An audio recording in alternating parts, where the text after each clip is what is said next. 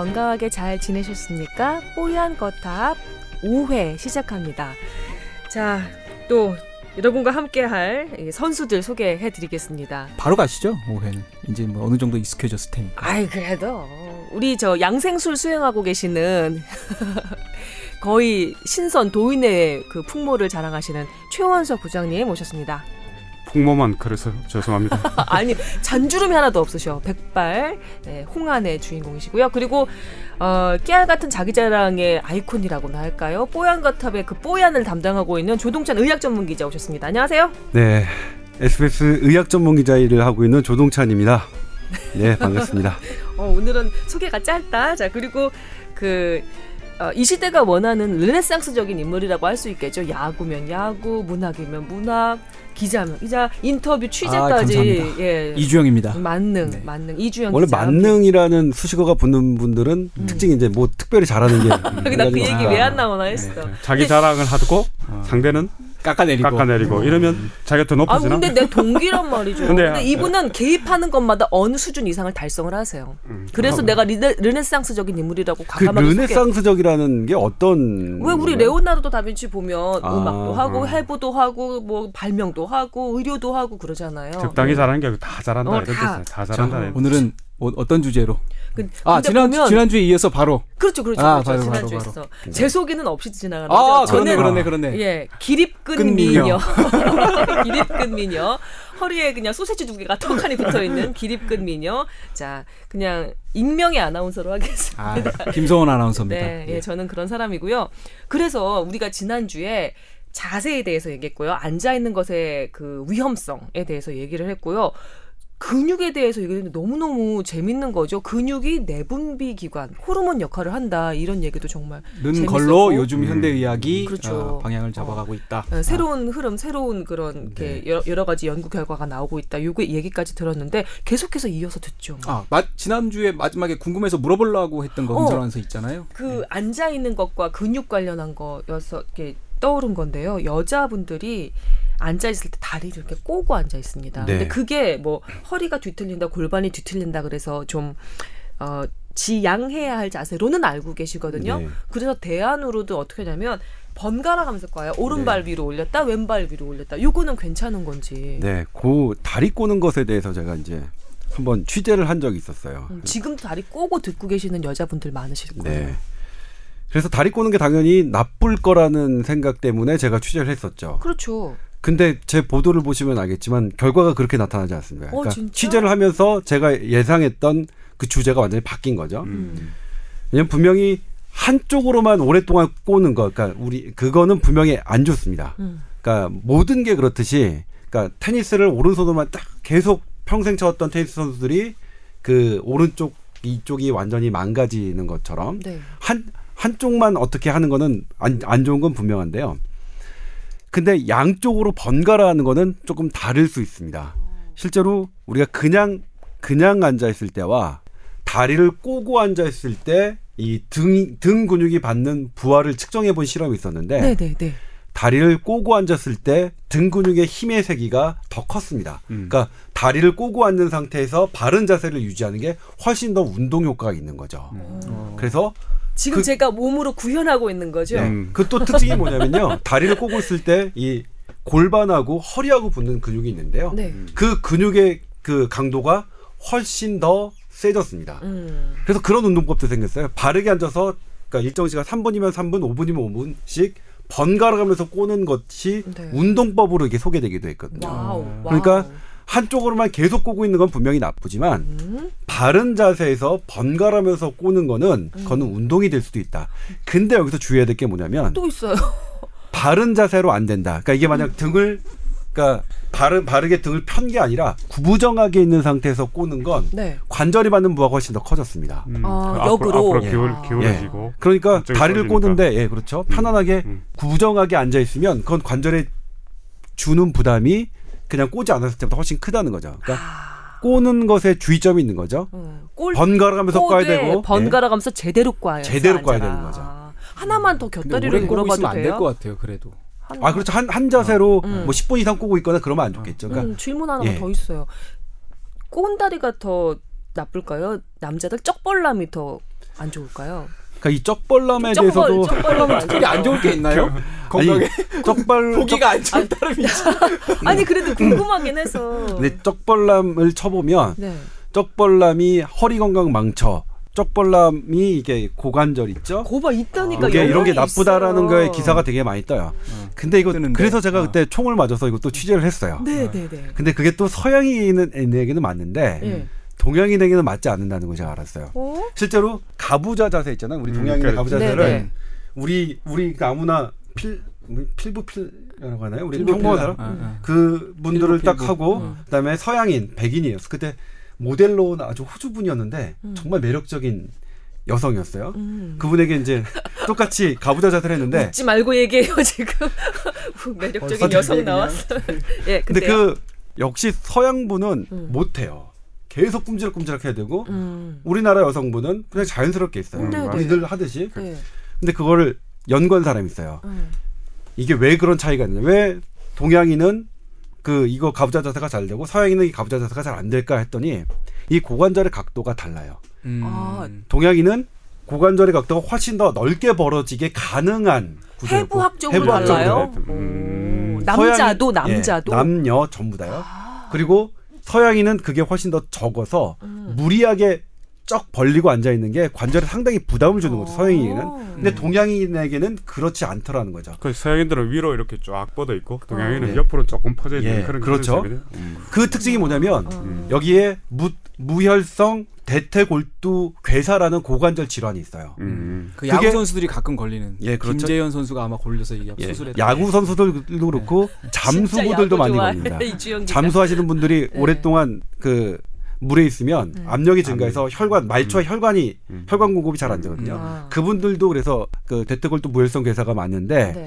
대퇴골두 무혈성 괴사가 미국 서양인에 비해서 우리나라가 그한 10분의 1 정도도 안 되거든요. wow. 사실은 그 연구진은 그것 때문에 시작한 거예요. 왜 우리나라 동양인은 음. 대퇴골두 무혈성 괴사가 그러니까 근데 이건 또 history가 있어요. 그분은 미국 가서 대퇴골두 무혈성 괴사를 전공하고 오셨어요 거기서. 음. 그래서 우리나라에서 이제 딱 아 이거에 장을 펼쳐야지 하는데 환자가, 환자가 너무 없는. 거예요. 아, 환자가 그래서 없어, 그래서 환자가 왜, 왜 없어. 그런지 조사. 어 그래서 이거 왜 그런 거야? 왜 나는 이걸로 그러면 우리나라에서 결론은 우리나라 남성이 쩍벌남 그 자세를 취하는 것은 지극히 자연스러운 일이다라는 하지만 얘기예요? 뭐 그렇지만 지하철에서 쩍벌남을 한다는 그 자세는 음. 다른 사람에게 피해를 줄 수 있기 때문에 음. 뭐 권장할 사항은 아니지만 우리가 본인이 앉아 있을 때 가부좌 자세 하는 거 있잖아요. 예. 그거 서양에선 다 나쁘다고 하는데 우리는 음. 그렇진 않다. 아니다. 예. 그 쩍벌남 자세가 한국인에게 건강에 나쁜 자세는 아니었구나. 예. 제가 회의 시간에 회의 시간 이제 시간이 길어지면 그래요. 아까 말했듯이 왼쪽으로 다리를 꼬아요. 그리고 한 5분 지나면 음. 또 오른쪽으로 다리를 한번 꼬아요. 네.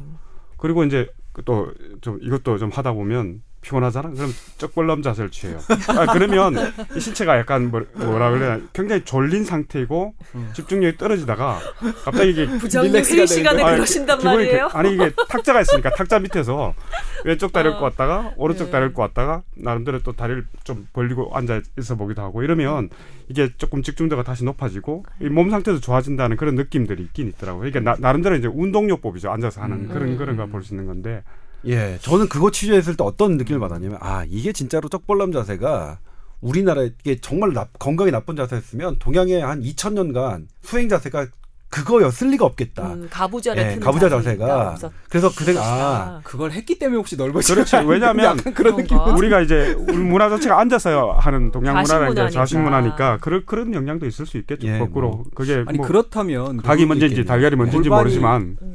저이 각도가 그렇다면 동양 여자들이 훨씬 애는 잘 날 수 있는 가능성이 높은 아, 근데 건가요? 그 아이가 난 상관없나요? 아이가 낳는 그거는 거는 전반부 예. 골반이 이제 벌어져 그렇죠. 있는 걸 거고 아. 아. 기를 낳는 거는 이제 이렇게 후미 쪽이 그렇죠. 이렇게 아. 벌어져야 되는 거니까. 그거는 골반의 각도가 따로 있어서 음. 어 그거는 조금 아, 그좀 다른 차원의 예, 좀 다른. 차원이에요. 음, 음. 아 그리고 그 지난 시간에 바른 자세 앉아서 바른 자세 얘기하는데 음. 갑자기 저 지금 생각났어요. 궁금한 게 우리 김선호 아나운서한테 궁금한 게 제가 이제 초년병 시절에 당시 8시 뉴스 앵커가 한수진 앵커란 음. 말이죠. 지금 음. 전망대 하는. 음. 근데 그 한수진 선배하고 제가 바로 옆자리에 앉아 있었는데 네. 그때도 보면 한 선배도 앉아 딱 앉아 있어 보면 허리를 이렇게 쫙 펴고 음. 이게 이렇게 S자 라인이 뒤에 음. 딱 그려지게 이렇게 네. 있었고 지금 김선호 아나운서 봐도 자세가 바르고 음. 제가 이 뉴미디어부 오기 전에 8시 뉴스 음.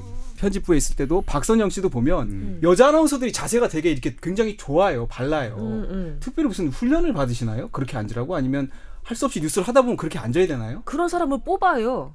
아, 이거 아, 또 에이. 뭔 소리야? 아니 아니, 그런 그리고- 사람을 뽑을 수밖에 없어요. 제가 물론 저기 그런 사람 뽑기도 제가. 중고참 아나운서다 보니까 뭐 카메라 페- 테스트도 많이 들어가고 이제 그러잖아요. 음. 면접도 많이 들어가고 그러잖아요. 음. 기본적으로 보는 것이 자세예요. 자세. 앉은 자세를 봐요? 앉은 자세, 선 자세, 앉은 자세 다 보죠. 이게 좌우가 딴 거 없어요. 대칭이 맞을 것.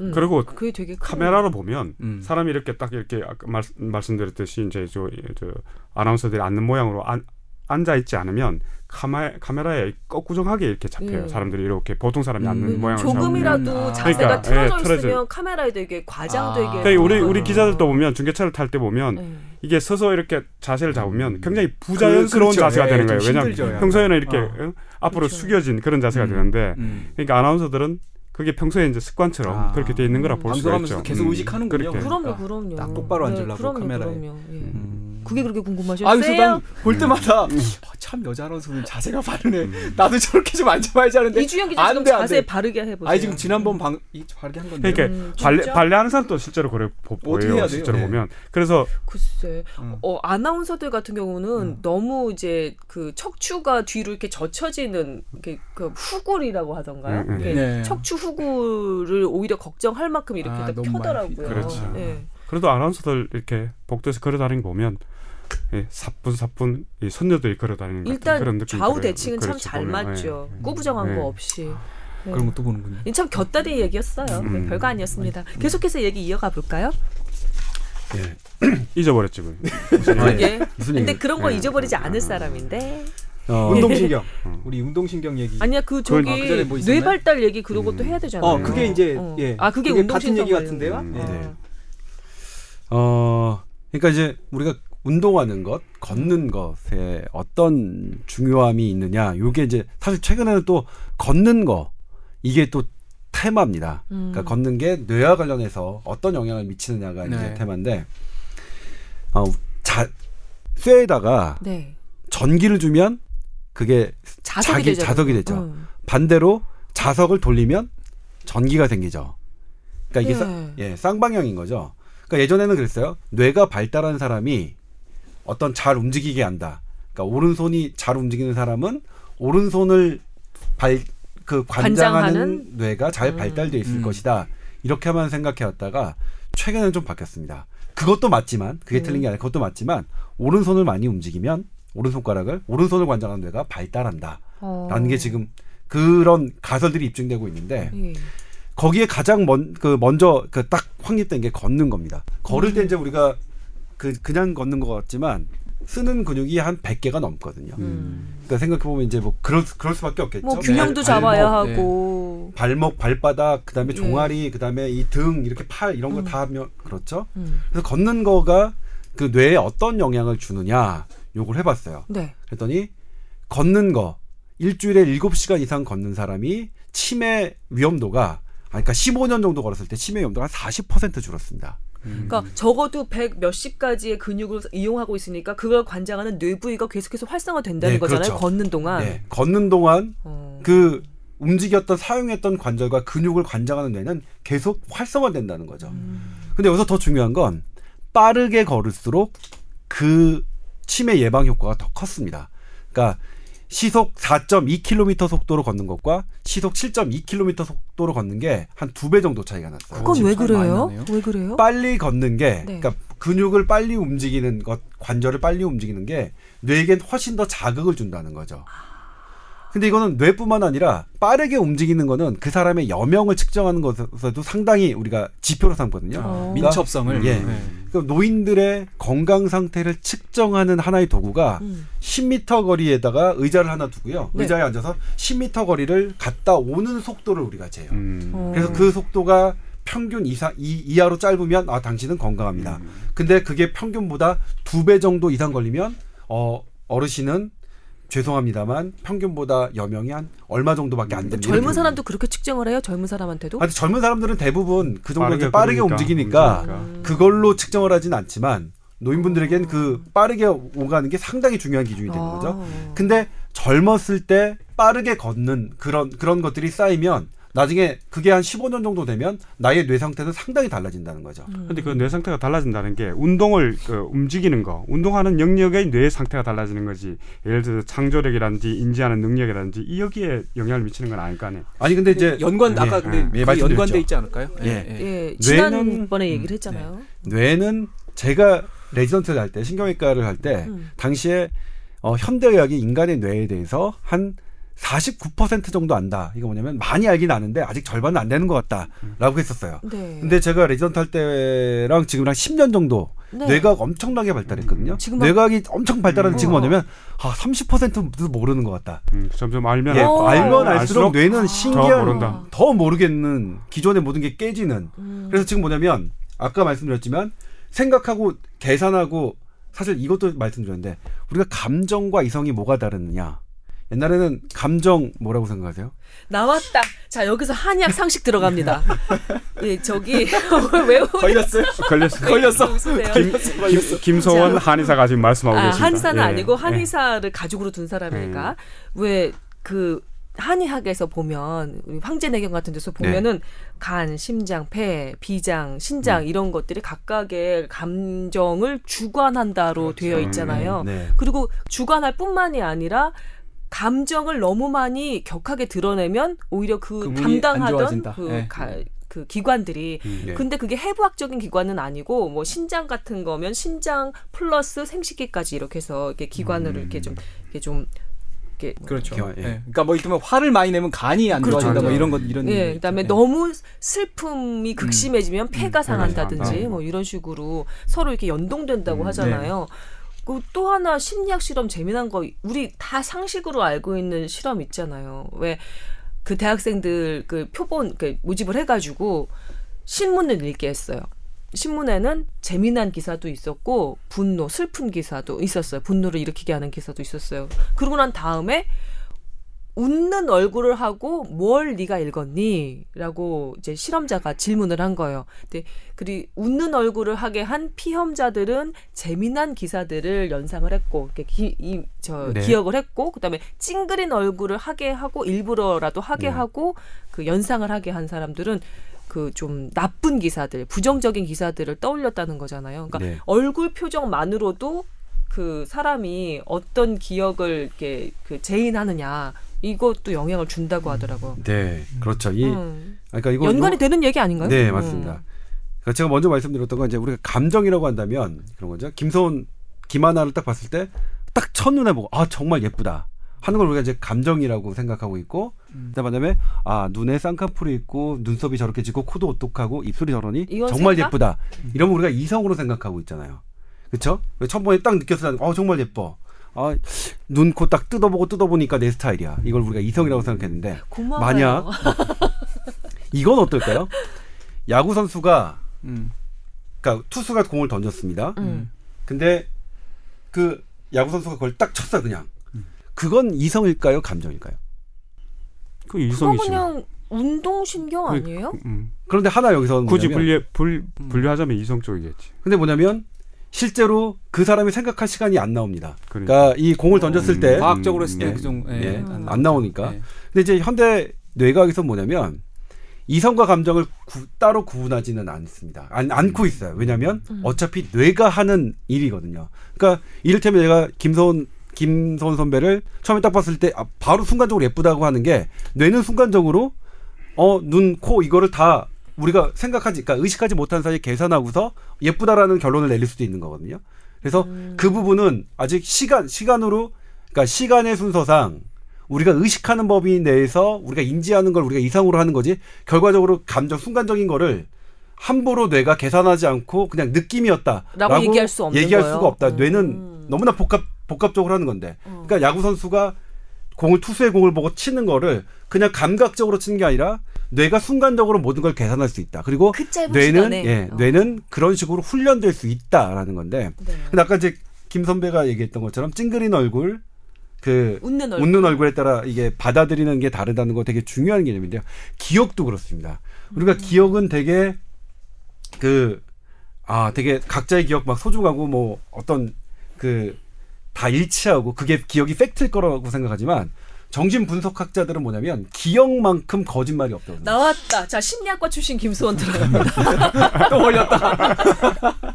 아니요 계속 좀 하세요. 아, 예, 예. 예, 예. 그러니까 기억은 내가 원하는 방향 그 것들만 저장하기가 쉽고 음. 저장된 그렇죠. 기억조차도 내가 원하는 대로 이거를 바꾸어서 바꿔서 아, 저장할 가능성이 높다는. 그래서 기억의 오류가 상당하다는 거예요. 음. 그래서 시간이 많이 지나고 난 다음에 그 사람의 증언을 확실하게 신빙성이 있다고 생각해야 되느냐 이건 다시 한번 생각해 볼 음, 필요가 네. 있다는 게 최근 심리학과의 그런 얘기들입니다. 네 그렇습니다. 이건 뭐 뇌과학하고 일치하는. 그 이소라 씨의 그 유명한 노래 그 뭐죠? 바람이 분다. 거기 음. 보면 가사 중에도 있어요. 추억은 그래요. 다르게, 다르게 적힌다. 적힌다. 음. 네. 이미 뭐. 네. 그렇죠. 아 그리고 그 뇌과학 얘기를 하셨는데 아까 최 선배가 물어보셔가지고 그 지금 그거에 대답을 하면서 우리 조동찬 기자가 이제 과거에는 45% 정도 안다고 그랬는데 지금 30% 정도 안다고 그랬는데 음. 제가 사실 요즘에 뇌과학에 관한 차- 책이 굉장히 많이 나옵니다 출판계 트렌드 중에 그렇죠. 하나인데 네, 네.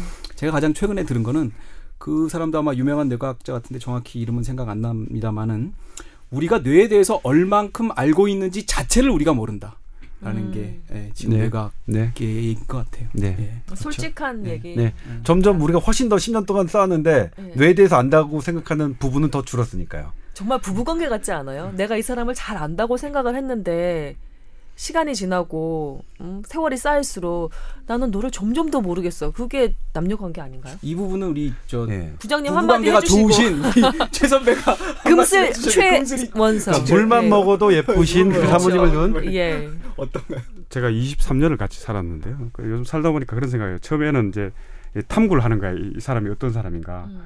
한 10년쯤 지나니까 포기를 하게 돼요. 이게 뭐 알아봐야 음. 뭐 이렇게 이게 세상에 피곤 피곤하기만 하고 그래서 요즘 신조가 그래요. 똑같다.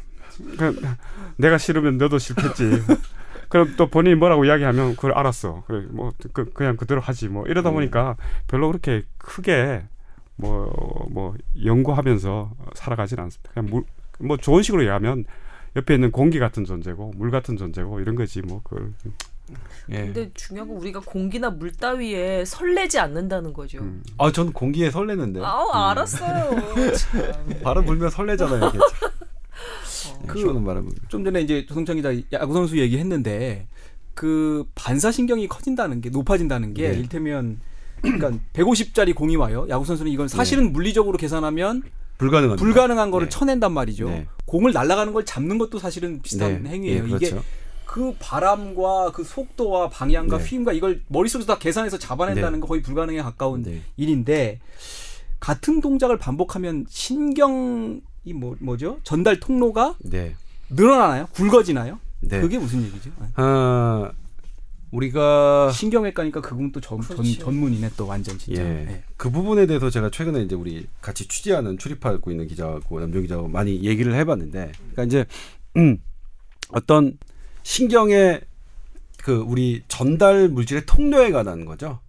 그러니까 어떻게 생각하면 쉽게요. 예전에 우리가 공을 던져서 치는 거에 담당하는 신경이 원래는 한 개였다라고 하- 한다면 한 개가 담당하는 거는 뭐 있을 수 있겠 네. 이렇게 했겠죠 네. 정상적으로. 네. 네. 근데 이게 너무나 중요해요 나한테. 난 너무나 중요해서 계속 이걸 연습해왔어요. 음. 그러면 뇌도 그 신경의 개수를 늘리는 거죠. 한 가닥에서 음. 두 아, 가닥, 두 가닥, 아, 세세 가닥. 가닥. 우리가 이제 그래서- 트랙이라는 개념을 음. 하는데 네. 그래서 그 부분에 대한 트랙을 내가 형성을 하는 거예요. 그 경로를. 음. 음. 보면 자주 쓰는 거니까 예. 자주 쓰는 보면 등 그러면 쉽게 얘기해서 2차선하고 8차선하고 딱 있다면 8차선이 훨씬 더 빠르게 갈 수 있죠. 음. 그렇게 뇌는 굵은 트랙을 만들 수 있다라는 음. 거고 그 전에 사실 그 했던 건 뭐냐면 어떤 그 신경 자체도 음. 요 그거에 대한 전달 속도를 최대한 빠르게 하기 위해서 변하더라. 그게 이제 가소성에 관한 이야기인데 가소성. 음. 신경 뇌 세포가 가소성. 음. 어떤 부분을 빠르게 하기 위해서 변한다, 맛 최적화시킨다. 아. 그리고 그 하나도 변하지만 여러 개를 늘린다. 아, 트랙도 늘리고 예. 그 속도도 예. 빠르게 하고. 그러니까 그- 지금 계속 이야기하는 게 이제 근육 운동을 많이 하면 네. 뇌도 이제 영향을 받고 뇌도 발달한다 이, 이런 네, 이야기죠. 그렇죠. 계속 그렇죠. 그런 이야기를 하고 예, 있거든요. 그렇죠. 근육 아, 운동뿐만 운동이죠. 아니 예. 근육 그렇죠. 뭐 근육과 음. 관절의 운동. 그러니까 근육과 관절의 운동이죠. 그러니까 네. 운동은 그러니까 모든 운동은 근육을 사용하지 않을 수는 없거든요. 그렇죠. 그러니까 그 역시 관절을 사용할 수 하지 않을 수도 없고, 그러니까 음. 근육과 관절은 뇌가 되게 중요하게 생각하는 부분이에요. 음. 왜또 이게 또 얘기를 하자면 우리가 QOL quality of life 삶의 질에 관한 거 있잖아. 네. 삶의 질을 결정하는 게 우리 의학적인 건강 측, 측면에서 뭐가 제일 크냐고 따져봤는데 네. 근골격계였어요. 근골격계. 어. 근골격계가 아프면 사람의 그 우리 삶의 질이 떨어지는 거예요. 음. 어떤 심장이나 뭐 이런 거 이런 거보다도 내가 아픈 게 근골격계가 아픈 게 그러니까 이 근골격계는 어쨌거나 우리 뇌가 상당히 중요하게 생각하는 부분이고 살아 있다는 거는 우- 운신해야 되는 거잖아요. 음, 네. 어쩔 수 없이 그게 네. 가장 기본인가 보다. 내가 네. 움직여서 밥을 먹고 내가 걸어가서 어딘가 가고 네. 내가 일어나서 앉고 그다음에 볼 일이라도 보고 네. 아주 기본적인 거를 처리해야 되기 때문에 근골격계가 그렇게 중요한 거군요.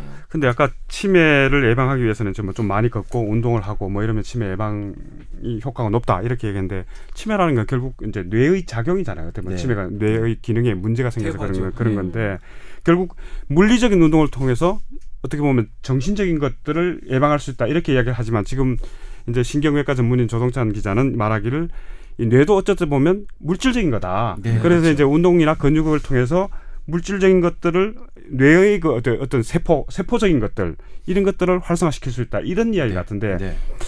그 조금 받아들이기 어려운 부분들이 조금 있어요. 보면 음. 이 우리가 뇌라는 걸 아까 말했지만 뇌에 대해서는 아주 부분적인 것만 알고 있다. 30%, 뭐 45% 이런 이야기를 했지만 뇌라는 것들은 우리가 예를 들어서 치매를 예방하려면 예를 들어 독서 활동을 많이 한다. 예를 들어서 영어 공부를 한다. 노인들이 예를 들어서 그런 어떤 정신적인 활동을 함으로써 그걸 예방할 수 있는 부분이 있지 않나 이런 네. 생각을 갖는 거예요. 그런데 지금은 이 오늘 노, 논의는 대부분 보면 근육이나 운동을 통해서 이 어떤 뇌의 실제적인 예, 퇴화 활동. 예. 이런 것들 을 막을 수 있다 이런 이야기인데 그거는 어떻게 봐야 되는 거예요? 그러니까 최 예전에 그랬죠. 예전에 치매 그렇 그죠. 치매는 어떤 고도의 뇌활동과 뇌활동이 저하되는 거기 때문에 그런 계산이나 논리적 사고나 이런 그러니까 퍼즐 맞추기, 백배기 칠 이런 부분을 그 많이 연습하다 보면 그 부분의 뇌가 발달해서 치매가 덜 걸릴 것이다라고 했는데 이거에 이거를 이제 그게 아니다라고 하는 대표적인 게 뭐냐면 치매 예방. 치매 환자들이 딱 모여 있는 그런 요양원이라는 가면 백백의 칠만 계속 외는 그런 치매 환자들이 많다. 음. 그러니까 음. 하나의 부분만으로 뇌를 설명할 수는 없는 거죠. 음. 물론 그게 전혀 영향을 주지 않는다고는 할 수 없겠죠. 음. 백백이 칠이 해당하는 그걸 계산하는 뇌의 능력, 네. 그 다음에 요거의 능력 이런 것들은 하지만 나머지 부분이 안 되고서는 전반적인 게 안 되고서는 뇌 기능은 떨어진다는 거죠. 그러니까 백백이 칠, 칠을 계속 연습하는 것보다는 몸을 여러, 그러니까 그거 그게 관장하는 뇌보다는 몸을 움직여서 100개가 넘는 근육을 움직여서 걷는 게 훨씬 더 뇌 발달이 좋다는 거죠. 그러니까 brain body 상응 네. 그 훈련을 계속 해야 된다는 거잖아요. 제가 그러면 얼마 결국은 전에 운동 선수나 이런 사람들은 치매 걸릴 확률이 더 낮다고 봐야 되는 거 아닌가? 그 운동을 계속할 경우. 어, 예를 들어서 아니, 계속할 그 경우. 좀 과하게 아닐까요? 예를 들어 프로 선수들처럼 그런 게 아니고 음. 어느 적당량의 운동을 많이 하는 사람이 훨씬 더 치매에 걸릴 확률이 낮다. 이- 네. 이렇게 보는 거 아니에요? 그죠? 네, 그렇죠. 어. 예. 음, 옛날에 제가 어떤 기사에서 읽었는데 그 남성 그 독거 노인들의 여, 기대 여몽이 여성 독거 노인보다 훨씬 낮은 이유 네. 중에 하나가 뭐 네. 여러 가지 뭐 영향도 있고 뭐 이러겠는데 요리를 해서 먹을 수 없기 때문에 네. 여성 그 독거 노인보다 남성 독- 독거 노인이 훨씬 빨리 죽는다라고 네. 얘기를 하더라고요. 그래서 내가 당연한 거 아니냐. 제대로 못 챙겨 먹는데 일찍 죽겠지. 그랬더니 돌아가시겠지. 그렇게 음. 얘기했더니 그게 아니라 뇌의 건강이 그 노인의 건 그 그 신체 건강에도 상당히 영향을 준다는 거예요. 요리의 과정이 음. 무게를 가늠하고 네. 요리 순서를 계속해서 그러네. 기억을 하고 예. 온도를 맛을 네. 계속해서 보고 음. 뇌를 끊임없이 자극시키는 예. 자극한다는 음, 거예요. 예. 손 눈과 소, 그 손가락 끝과. 혀와 네. 소리 네. 얼마나 익었나 소리 냄새까지 네. 이 뇌를 끊임없이 활동하게 한다는 거예요. 그래서 이 요리라는 그 과정이 치매 예방에 상당히 도움이 된대요. 그리고 뇌 건강에 상당히 도움이 된다고 하더라고요. 그래서 기대 여명까지도 영향을 준다. 뭐 이렇게 상당히 뭐 하던데요. 설득력 있는 얘기예요. 예. 음. 저는 그래서 제가 나중에 하고 꼭 말년하고 싶은 게 꼭 요리를 하는 어떤 직업을 하고 싶은 게 그 이유거든요. 다양한 자극, 그러니까 우리 보고 맞고 그 후각이라는 것도 상당히 중요합니다. 음. 후각은 그러니까 치매 환자들에게 제일 먼저 나타나는 게 이제 후각 기능이 떨어지는 네, 거거든요. 네. 어. 반대로 후각 기능이 상당히 유지돼 있는 사람들은 이게 높아져요. 후각 기능 하나만으로도 이게 그 연구들이 있는데 네. 근데 어쨌든 계속 후각 기능이 유지되려면 계속 자극을 주는. 어. 그러니까 후각 신경 세포가 계속 움직여야 어쨌든 사는 그렇죠, 그런 부분이거든요. 그렇죠. 네. 그리고 듣고 어떻게 가늠하고 음. 하는 그런 부분들은 뇌에게 상당히 큰 그 자극이 되는 거고 음. 또 하나가 있어요. 먹는 것도 되게 중요한데 이거는 이제 이 치아, 네. 치아 관련해서 된 거. 치아의 개수가 적은 사람이 훨씬 치매율이 높- 높았거든요. 그리고 음. 왜 그런가? 두 가지 이유가 있었어요. 하나는 이제 잇몸 상태가 안 좋은 치주 질환이 있는 사람은 염증이 되게 많잖아요. 그 염증이 가깝 뇌하고 가깝다 보니까 뇌에 직접 침투해서 뇌에 염증반을 일으켜서 뇌가 나빠지는 기전이 하나 있었고요. 아, 또 하나가 뭐냐면 이 씹는 먹는 거에 이 저작근이 엄청난 많아요 이게 네. 근육수가 많거든요. 그 얼굴에 네. 굉장히 근육수가 많아요. 그러니까 이 먹는 거 씹어 먹는 거 자체도 어. 상당히 많은 근육 운동을 하는 것과 동시에 그 근육을 관장하는 뇌 운동이 뇌까지. 또 하는 거죠. 어. 물론 뭐 잘 먹으면 그 영양소 뇌가 필요한 영양소를 잘 공급하는 그거는 그, 기본이고. 어, 기본이고요. 예. 예. 와 재밌습니다. 자 그러면은 근육 운동을 통해서 뇌까지 운동시킬 수 있다. 까지네요. 근데 나는 이걸 다 받아들일 수가 없는 게 아까도 얘기했듯이 아니 근데 이런 그게 한 번 필요해 아니, 그잖아요, 진짜. 그 아까도 저뭐 다시 이야기가 들어가면 음. 이게 생물학적인 거 운동을 통해서 뇌의 기능에 활성화시킬 수 있는 부분 분명히 있을 거예요. 네. 예를 들어서 건축을 움직이게 하는 뇌세포. 예를 들어서 뭐저 저 오른쪽 다리를 들게 하는 뇌세포 이런 것들은 발달이 되겠죠. 그리고 아, 자꾸 오른쪽 타- 어, 야구 선수가 네. 하다 보면 그 아까 말했던 신경세포가 2차선에서 4차선, 음, 네. 8차선 이렇게 늘어나는 거 이 충분히 납득이 돼요. 그렇지만 뇌라는 다른 생물학적인 부분 외에 우리가 아까 말했듯이 판단을 하고 생각을 하고 이런 부, 부분에 있어서는 그렇게 이- 지금 동찬 씨 논리대로 하면 몸을 잘 움직이면 음. 뇌가 건강하다 이런 이야기인데 음. 그러면 세상에 육체적 이 노동을 하고 저, 저 운동 많이 하는 사람들이 머리도 좋고 머리도 좋고. 뇌, 뇌, 음, 뇌도 아. 건강하다 이런 논리가 결, 결론이 되는 건데 근데 그거는 받아들이기 아 이제 어렵다 왜냐면 이 부분이 아 왜 뭔지 알겠어요. 나도. 음. 예. 근데 이제 이건 뭐냐면 그렇게 처음에 아 이건 사실 조금 되게 민감한 문제라서 사실은 그렇긴 하지만 그러니까 공공연하게 언론에 언론이나 이제 이렇게 안 하는데 과연 IQ가 후천적으로 높아질 수 있느냐 이런 사고하는 부분 계산하는 부분이 높아질 수 있느냐 한 부분에서 아직까지는 사실은 좀 회의적입니다. 그러니까 그건 좀 타고 나는 거라고 생각을 하고 있어요. 물려받은 것에 대해서 현대 10 빼기 7이 아니 그, 뇌 그- 운동이 아니, 뇌 아니다. 건강만 놓고 라는 봤어도? 그렇다는 거지 건강만 그리고. 그러니까 이게 후천적으로 내가 하는 부분들 계산 그런 부분이 하나 있고요. 또 하나가 이제 아그그 부분 뇌 건강 내가 치매 예방하는 게 독서나 아 그러니까 어떤 뭐 어떤 판단이나 이런 부분들 당연히 영향을 줄 거라고 생각을 하죠. 그러니까 근데 왜냐면 과거에는 그거에 그게 가장 강조됐던 부분이었거든요. 예전에는 그러니까 뭐 80년대 90년대 저희가 중고등학교 때는 치매 예방은 뭐냐면 100 빼기 7 계속 숫자하고 음. 뭐하고 계산하는 거였는데 뭐. 예. 근데 그게 우리가 생각했던 만- 것만큼 그것 그러니까 많이 그렇게 갖고는 안, 안 된다는 된다. 건 그럼. 그게 다른 요소가 뭐 있느냐 봤더니 그것보다 오히려 좀 더 크게 육체적인 부분이 있었다. 음. 근데 이제 치매만 놓고 얘기했는데 오늘은 이제 뭐 치매 얘기는 아니라서 그런데 치매에서 가장 중요한 건 뭐냐면 사교 활동이라고 되어 있습니다. 어? 다른 사람과 어울리는 것. 그러니까 이게 정서적인 예. 그, 그런 교감. 뭐 이런 것들이 아. 굉장히 영향을 미친다는 거 봐요. 그러니까 거죠. 인지가 인지 단독으로만 있을 수 없는 거예요. 거기엔 정서적인 측면 음. 그리고 운동적인 이게 신체와 교, 그 상응 측면도 있는 거죠. 그래서 인지 기능이 망가졌다고 인지 기능 막 망가진 게 아니라 정서 기능에 영향을 받아서 인지 기능이 이게 좀 없어지기도 음. 근데 하고 그러는 뇌과학의 한편에서는 그 정서적인 기능 자체도 어떤 그렇죠. 물질적인 그렇죠. 반응으로 보는 거예요. 예. 그 아. 어떤 감 정으로 그러니까. 보는 게 아니라 그치, 그냥 그러니까 물질 작용, 화학 정- 작용. 어쨌든 정서도 해서 나오고 네, 네. 뭐 이런 정서도 뇌의 결과물이라는 거죠. 뇌의 아웃컴. 내가 그러니까 내가 오른팔을 들어서 볼펜을 잡는 것과 똑같은 그게 뇌의 결정이라면 음. 내가 기쁘고 우울하고는 것도 뇌가 어쨌든 결정을 한 우리의 결과물이라는 것이 이제 그러니까 뇌를 전공하는 이제 입장인 거죠. 과학자들 입장은 그거지. 예. 사람이라는 게 음. 가슴은 없고 물질이라는 거지. 물질이라는 거지. 그 결국 그런 결론이 선생이 얘기했잖아. 예, 예. 분노나 화는 간에서 주관하고 비장 같은 거는 깊은 사고를 주관하고 슬픔 그게 같은 이제 거는 우리- 폐에서 주관한다고. 역사 이래로 결론이 없는 논쟁입니다. 아니 근데 분명히 근데 사실 궁금한 거 이게 조금 예. 다른 차원의 이야기인지 몰라도 음. 아니 스티븐 호킹 같은 양반도 있는 거 아니에요? 네. 그러네. 아, 어. 저, 저 유명한 네. 아, 진짜 어떻게 그 양반은 평생 역시. 저, 저 야, 역시 네. 의자에 앉아서 계시는데 그러니까 그분 같은 그러니까 이게 이제 그 IQ에 관한 부분인데 그러니까 어 그 부분은 어쨌든 타고나는 부분이 상당히 크다는 걸 인정해요. 그러니까 그게 논란이거든요. 그러니까 아직도 그러니까 정립된 게 아니고 후천적으로 나이 그러니까 물론 나이가 들면 들수록 어린 그러니까 같은 사람이 다섯 살 때하고 열다섯 살 때, 스물다섯 살 때 측정을 해 보면 스물다섯 살 때 훨씬 높아요. 근데 애당초 그거는 근데 다른 사람하고 비교했을 때 그 트랙이 과연 뛰어넘을 수 있느냐. 내가 원래 갖고 있는 그런 향상 곡선 말고 별도의 훈련으로 내가 뛰어넘을 수 있느냐. 이 부분은 사실 아직 조금 정립이 안 됐고 그 전에는 죄송하게도 좀 회의적이었어요. 그러니까 공부를 잘한 열심히 해서 공부를 잘하는 것과 음. 나의 뇌가 그 계산하고 이런 능력들은 그게 후천적으로 가능한가? 그러니까 음. 아인슈타인이나 스티븐 호킹 같은 분들이 후천적으로 노력에 의해서 가능하냐는 그 부분인데 양반들은 타고났다. 그러니까 그거는 안 된다고 보는 게 음. 이제 조금 하는 거죠. 그런 이 문제들은 목동 좀- 주변에 좀안될것. 있는 사교육 그 시장은 어떻게 되라는 얘기인가? 자 거기까지 가면 너무 얘기가 복잡해지고요. 그다음에 하나 더 얘기해 줄 거 있다 그러나 꼭 들어야 되거든요. 이 유연성 얘기. 아 예. 어. 이 민첩성과 유연, 어. 유연성 얘기 이 얘기도 해주신다 그랬잖아요. 네. 충격적이에요. 어떻게 아주 보면. 충격적이에요. 어, 심폐지구력, 근력 이런 것들이 우리가 뭐 중학교 같은데 뭐 체력장 그러니까. 이런 데서 많이 하는 건데 네.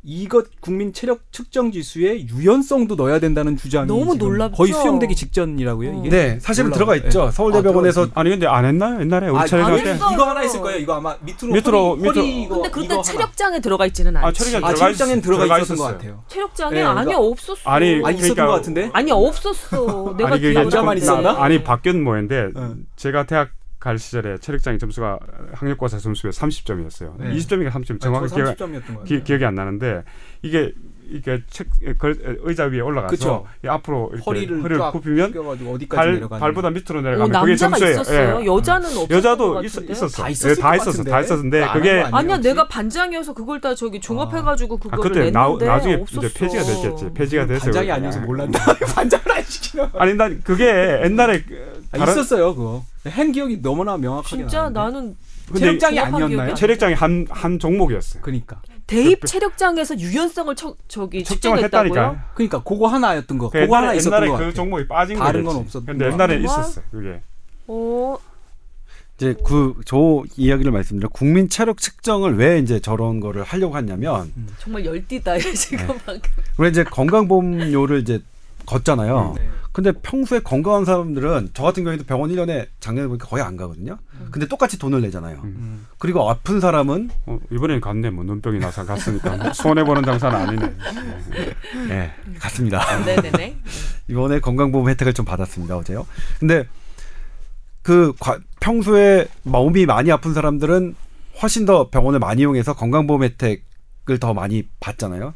그러니까 체력이 건강한 사람은 어 돈을 똑같이 내는 건 좀 부당할 수 있다. 그래서 체력이 좋은 사람을 선별해서 음. 건강보험료를 좀 낮추는 그러니까 차등으로 받는 그런 개념을 도입해야 된다는 취지로 음. 체력 검정을 이제 얘기가 나온 거예요. 전 국민 다 해야 되는 거 아니야? 이걸 다 50만 해야. 되겠네. 진짜. 아 근데 그것도 이제 아직 안 정해졌는데 그럼 몇 세부터 해야 할 아이디어 것이냐. 수준이다. 아, 일단, 그건. 것 같아. 근데 사실 그 이- 이게 나왔어요. 그 그거를 그 어쨌든 시범적으로라도 해, 그러니까 우리가 지금 당장 하는 게 아니라 음. 10년, 20년, 30년 정도 후에 하, 하려고 하더라도 지금부터 pilot study를 해야 되거든요. 그렇겠네요. 그런 pilot study를 하려면 이거 구, 규제를 만들어서 그러면 우리 100명의 대, 대상으로 먼저 해보자. 음. 그 그래서 그 검정표에 대해서 한 다음에 여기서 양호한 사람이 나중에 거- 10년 지난 다음에 건강보험료를 얼마나 쓰는지 음. 여기서 중 중하가 나온 사람이 얼마나 쓰는지 음, 이런 추정 파- 연구도 그렇죠. 해야 되니까. 지금부터 연구를 해야 10년, 20년, 30년 후에 그건 음. 우리가 적용할 수 있는 거니까. 네.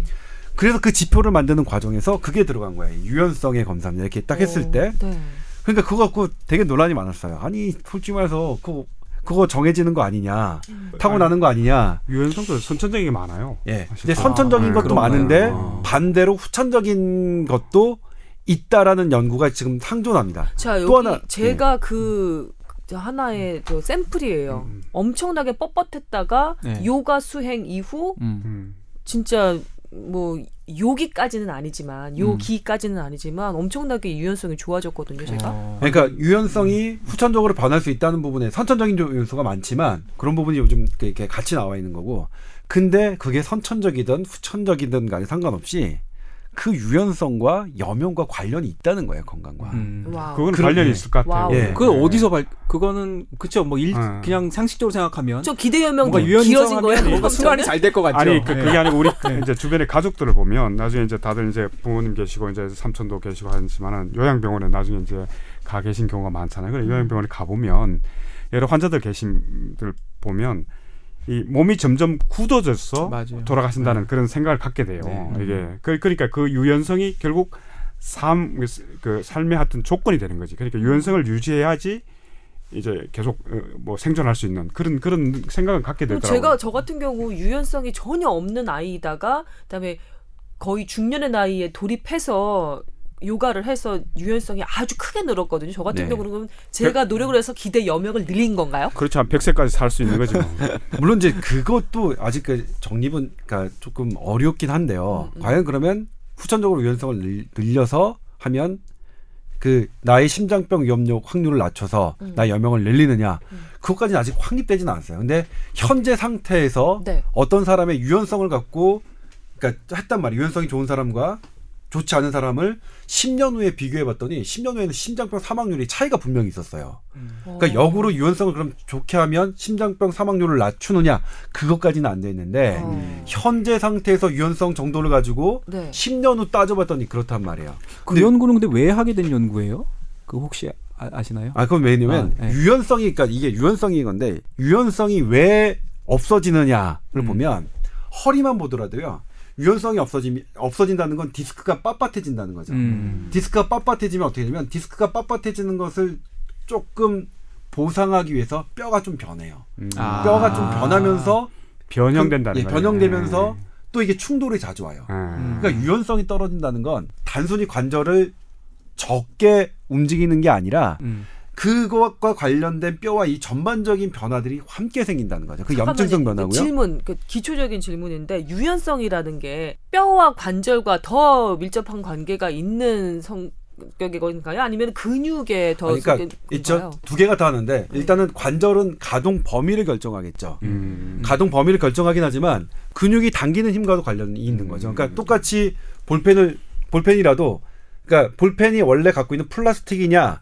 쇠냐에 따라서 음. 휘어진 정도는 다르겠죠. 그게 이제 관절이 되는 거고. 근데 같은 쇠라도 힘이 센 사람이 휘느냐 아니면 힘이 약한 사람이 휘느냐에 따라서 조금 달라지는 거죠. 그러니까 어, 어. 그 관절 본연의 상태와 네. 근육의 힘이 다 관여됩니다. 유연성이라는 것은. 음. 예. 그래서 근데 어쨌든 그 유연성의 정도가 네. 나중에 봤더니 우리 심장병 이 위험도를 다르게 하는 거니까 음. 이건 분명히 건강 지표로 삼기에 충분한 근거가 있, 다는 거죠. 음. 근데 역으로 유연성을 좋게 하는 게 심장 이거를 나쁘 그러니까 낮출 것이냐는 좀 더 봐야 그 되는데 됐고. 근데 낮출 수 있을 거라고 보고 있어요. 왜냐면 어? 어? 유연성이라는 건 관, 관절이 가동 범위가 넓다는 거는 네. 그 사람이 활동할 수 있는 사용할 수 있는 근육이 훨씬 더 많다는 거거든요. 음. 그러니까 똑같죠. 지금 우리 계속 했던 또 얘기대로 결국은 근육 예, 얘기로 그렇죠. 들어가네. 내 몸에 예. 내 몸에 할 수 있는 모든 이렇게 사용할 수 있는 어. 뇌가 관장할 수 있는 영역이 는다는 거니까 아. 역으로도 네. 가능하리라고 지금 보고 있습니다. 음. 아니 근데 유연성이라는 거 할 때 우리가 흔히 뭐 남자들은 군대 가면 태권도도 하고 그러니까 다리 찢기 얘기하잖아요. 다리 음. 찢기. 근데 이건 관절의 가동 범위가 부족해서 다리를 못 찢는 게 아니라 이게 뭐가 땡기잖아요. 예, 근데 그래서 다리 이건 찢기를 거기에 들어간 게 아니라 그거 옛날에 했던 그 다리 찢기는 좀 무식한 거지 사실은. 음. 다리 찢기도 유연한 방법 유연성이라고 하나의 뭐 지표가 그러니까 유연 다리 많이 찢어지는 그죠, 사람을 네. 유연하다고 할 수 있지만 우리가 네. 지금 측정하는 그거는 유연 그, 그 다리 유연이. 아니에요? 허리를 굽혀서 아, 말씀드렸던 그 어. 저희 때도 그건 없어졌는데 음. 그 체력적 측정에서 음. 그건 없었는데 그 부분을 측정합니다. 이렇게 서 있는 자세에서 예. 얼마나 그 손을 많이 밑으로, 밑으로 가느냐. 뻗어낼 수 있느냐 아. 그렇죠. 어. 그걸 그. 왜 그걸 측정하죠? 유연성. 그게 전반적으로 허리 허리와 유연성. 어. 몸 전, 다- 예, 몸 아, 전체의 유연성. 다리 근육. 예. 근데 유연성의 느낌은 그래요. 좀 유연하려면 몸이 좀 골고루 발달돼야 된다는 느낌이 네, 있어서 네. 그러니까 그 아까 음, 말했던 일, 음. 일, 저 어제 말했 저 저번 회에서 말했던 그게 네. 이제 근육의 문제는 이, 이 부분적인 것들이 있는 거고 유연성은 이게 조금 이렇게 그래서 전반적인 전반적인. 것들을 네. 발달해야 된다 그런 느낌이 좀 있네 이야기가. 전반적인 것들. 그리고 그 뭐냐면 음. 그러니까 유연 유연한 게 우리가 이제 뭐 뭐 어떤 얘기가 있죠? 아 그 부러질 구, 부러질지언정 굽히지 않는다. 뭐 아, 그거는 우리 신경외과 의사들의 적인데 부러질지언정 굽히지 않는다. 저희는 이제 유연함에서는 안 된다는 게 저희 신경외과 의사들의 이제 못한데. 근데 부러지면 안 아이고 되겠죠. 일단. 강직하십니다. 깨알 자랑하시고 넘어가시고. 아 아니, 근데 이제 예 아니 잠시 기억까지. 저번에 CNN 그 신경외과 산지 구타요. 어, 예, 그 네팔 지진 났을 때 거기 가서, 가서 수, 수술했죠. 수술 예. 했더라고 아. 폐를. 아. 근데 조동찬 씨는 만약에 네팔에 가면 그런 수술을 할수할 할 지금 할 수 있나? 아 근데 이제 미국의 여건과 우리나라 여건은 다른데 어. IT 예전에 2009년도에 IT 지진이 났을 때도 산제이 굽타는 가서 수술했습니다. 뇌 수술을. 음. 네, 그때는 해군 모함이 이제 미, 미, 군이 갖고 있는 해군 모함에 해군 뭐죠? 그 큰 배에서 항공 모함. 항공모함에서 음. 수술하는 도구가 다 있었어요. 음, 스태프 그래서, 어, 스태프와 그게 장비가 있으면 장비가 음. 다 있었던 상태였고 이번에도 아마 그런 음. 그 미국은 보, 그런 그 본인도 그게 장비나 스태프가 있으면 할 수 있다는 얘기. 아 제가 진짜로 음. 감히 말씀드리지만 음. 제가 이제 뭐 우리나라의 많은 신경외과 의사들보다는 수술을 잘할 수는 없, 잘할 수는 없는데요. 음. 근데 산제이 굽타가 수술하는 걸 봤는데 음. 제가 저것보단 잘할 수 있다는 생각이 들더라고요. 어허. 자 이제 격까 격까지해서 이제 본가지로 다시 예, 이야기 넘어가겠습니다. 예, 계속. 아, 이를테면 넘어가. 무릎 관절 같은 경우에는 네. 무릎 있, 있잖아요. 이게 무릎 관절에 연골이 있는데 연골은 무릎에 유연성을 줍니다. 근데 그 유연성을 주는 게 어느 정도 힘을 버티게 하냐면 우리가 뛸때 음. 뛰거나 점프를 할 때 우리 체중의 16배가 만큼의 체중을 이 딛거든요. 음. 그러니까 이 유연함을 받쳐주는 쿠션 역할을 하지 않으면 그런 게 음. 없으면 우리 이 무릎 완전히 다 음. 큰큰 작살 나겠죠. 쉽게 말하면. 음. 그러니까 그 작살나지 않게 하는 과도한 힘을 견디게 할 수 있는 게 바로 또 그런 쿠션 유연 연골. 음. 그러니까 고양이들이 막 점프를 막 예. 몇 미터 하고 이런 것들도 다 그런 쿠션 유연성에서 음. 기인한 거잖아요. 음. 그러니까 그런 의미도 있는 거죠. 근데 연골은 근육과 달리 이게 쓰면 쓸수록 닳습니다. 닳죠. 이거는. 네. 네. 그냥 닳아서 없어지는 네.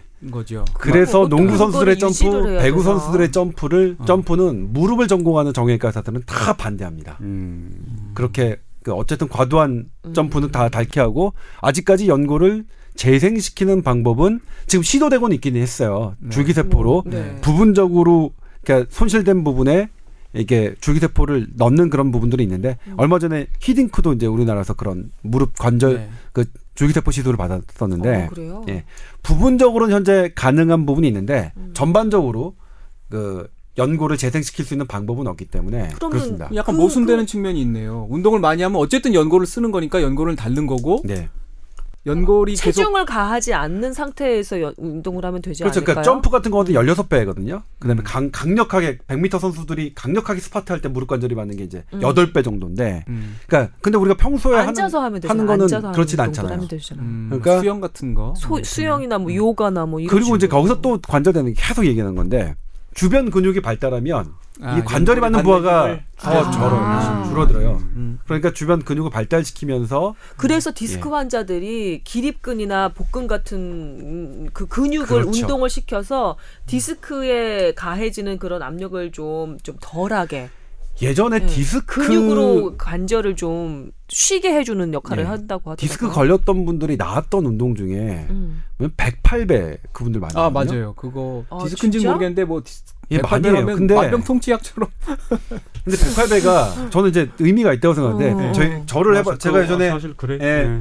그 부처 부천 석가탄신을 맞아서 이제 우리 108배가 갖는 운동 효과에 대해서 제가 한 적이 있어요. 보도를 네. 한 적이 있는데 그때 저도 처음으로 해봤는데 아 이게 코어 근육 우리가 하는 근육들을 많이 그 향상시키더라고요. 그때 음. 국- 한국 최대 아, 저기 태릉에 있는 음. 그쪽 연구소에서 실험을 진행해 봤는데 네. 그렇더라고요. 물론 그건 이제 제가 이제 여러 케이스를 한 게 아니라서 논문으로 발표하거나 이런 이게 사실이다라고 팩트다라고 말씀드릴 수 있는 그런 건 아니라 한 두 분 갖고 해 봤는데 음. 어, 아, 그럴 수 있겠다.